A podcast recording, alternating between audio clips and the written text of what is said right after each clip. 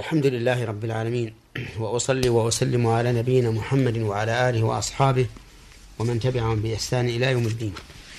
أما بعد أيها المستمعون فهذه هي الحلقة من حلقات أحكام من القرآن الكريم.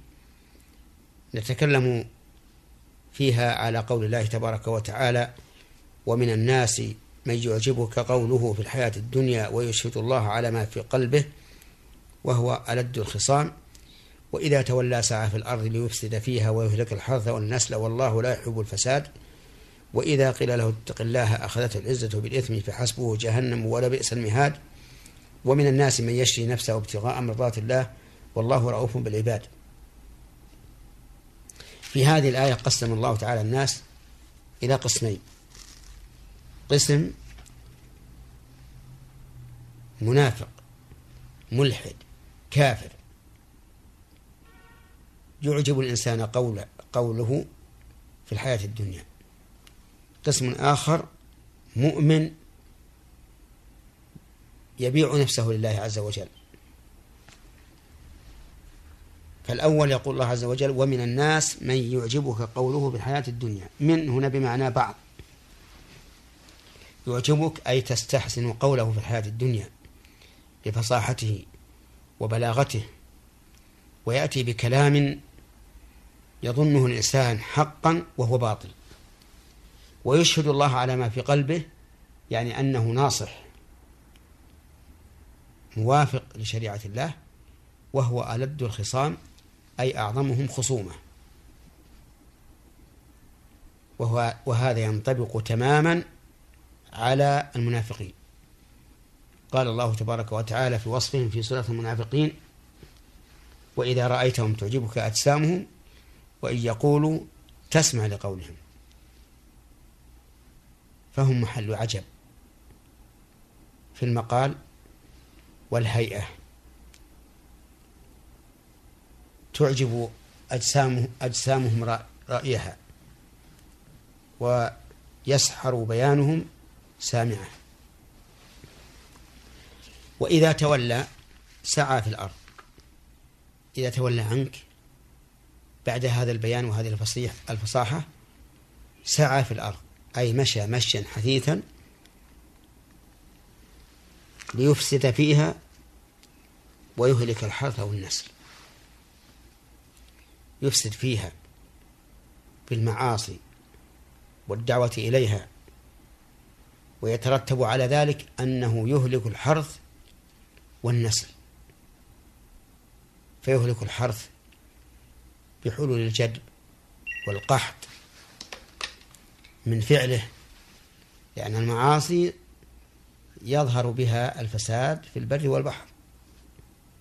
كما قال تعالى ظهر الفساد في البر والبحر بما كسبت أيدي الناس ليذيقهم بعض الذي عملوا لعلهم يرجعون.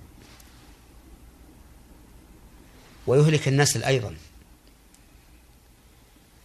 وذلك بكثرة الأموات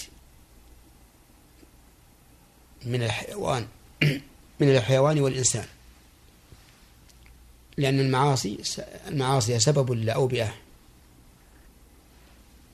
والقحط والجدب وبهذا تهلك تهلك الأموال وتنقطع السبل. قال الله تعالى والله لا يحب الفساد. وإذا كان لا يحب الفساد فإنه لا يمكن أن يأذن فيه. وإذا قيل له اتق الله يعني أمر بالتقوى اشمأز ونفر وانتفخ وأخذته العزة بالإثم والعياذ بالله. فأثم فيما في الرد على من أمره بالمعروف واستكبر وعبس وبسر.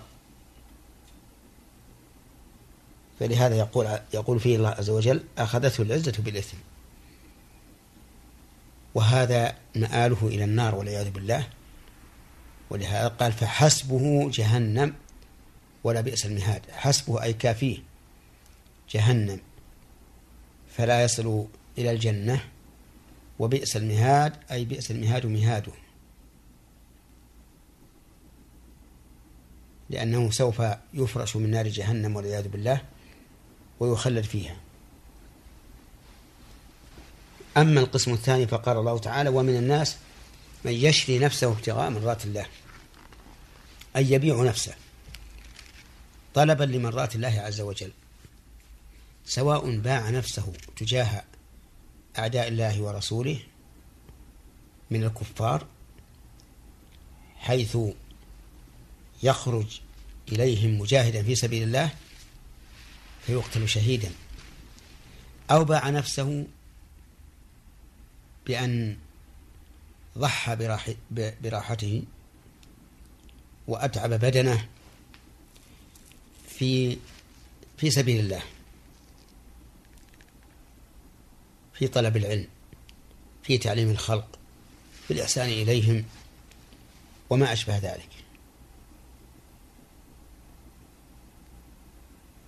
ويشري بمعنى يبيع ويشتري بمعنى يأخذ.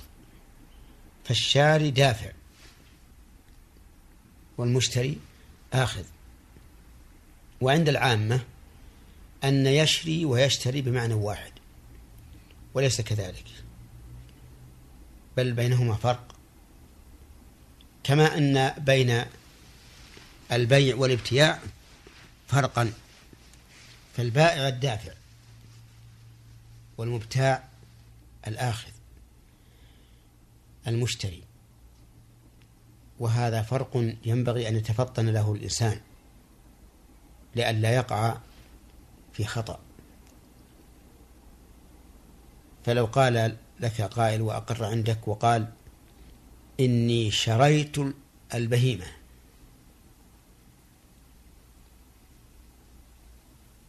فبماذا تحكم له؟ أهو دافع أو آخذ؟ عند العامة أنه آخذ. ولكنها في اللغة العربية شريت البهيمة أي بعتها. وهذا قد تترتب عليه أحكام فينبغي للإنسان أن يعرف الفرق بين الكلمات بمقتضى اللغة العربية. وقوله ابتغاء مرضات الله أي ابتغاء رضوانه أي طلبه. وهذا يعني الإخلاص لله عز وجل. والله رؤوف بالعباد أي رحيم بهم. قال العلماء والرأفة هي أشد الرحمة وأرقها. والمراد بالعباد هنا جميع الخلق. كما قال تعالى وما بكم من نعمة فمن الله. لكن رأفته بالمؤمنين رأفة مستمرة في الدنيا والآخرة وأما رأفته بغير المؤمنين فهي خاصة في الدنيا وليس لهم نصيب منها في الآخرة. نسأل الله تعالى أن يرفع أن يكون رؤوفا بنا في الدنيا والآخرة وأن يوفقنا لما يحبه ويرضاه.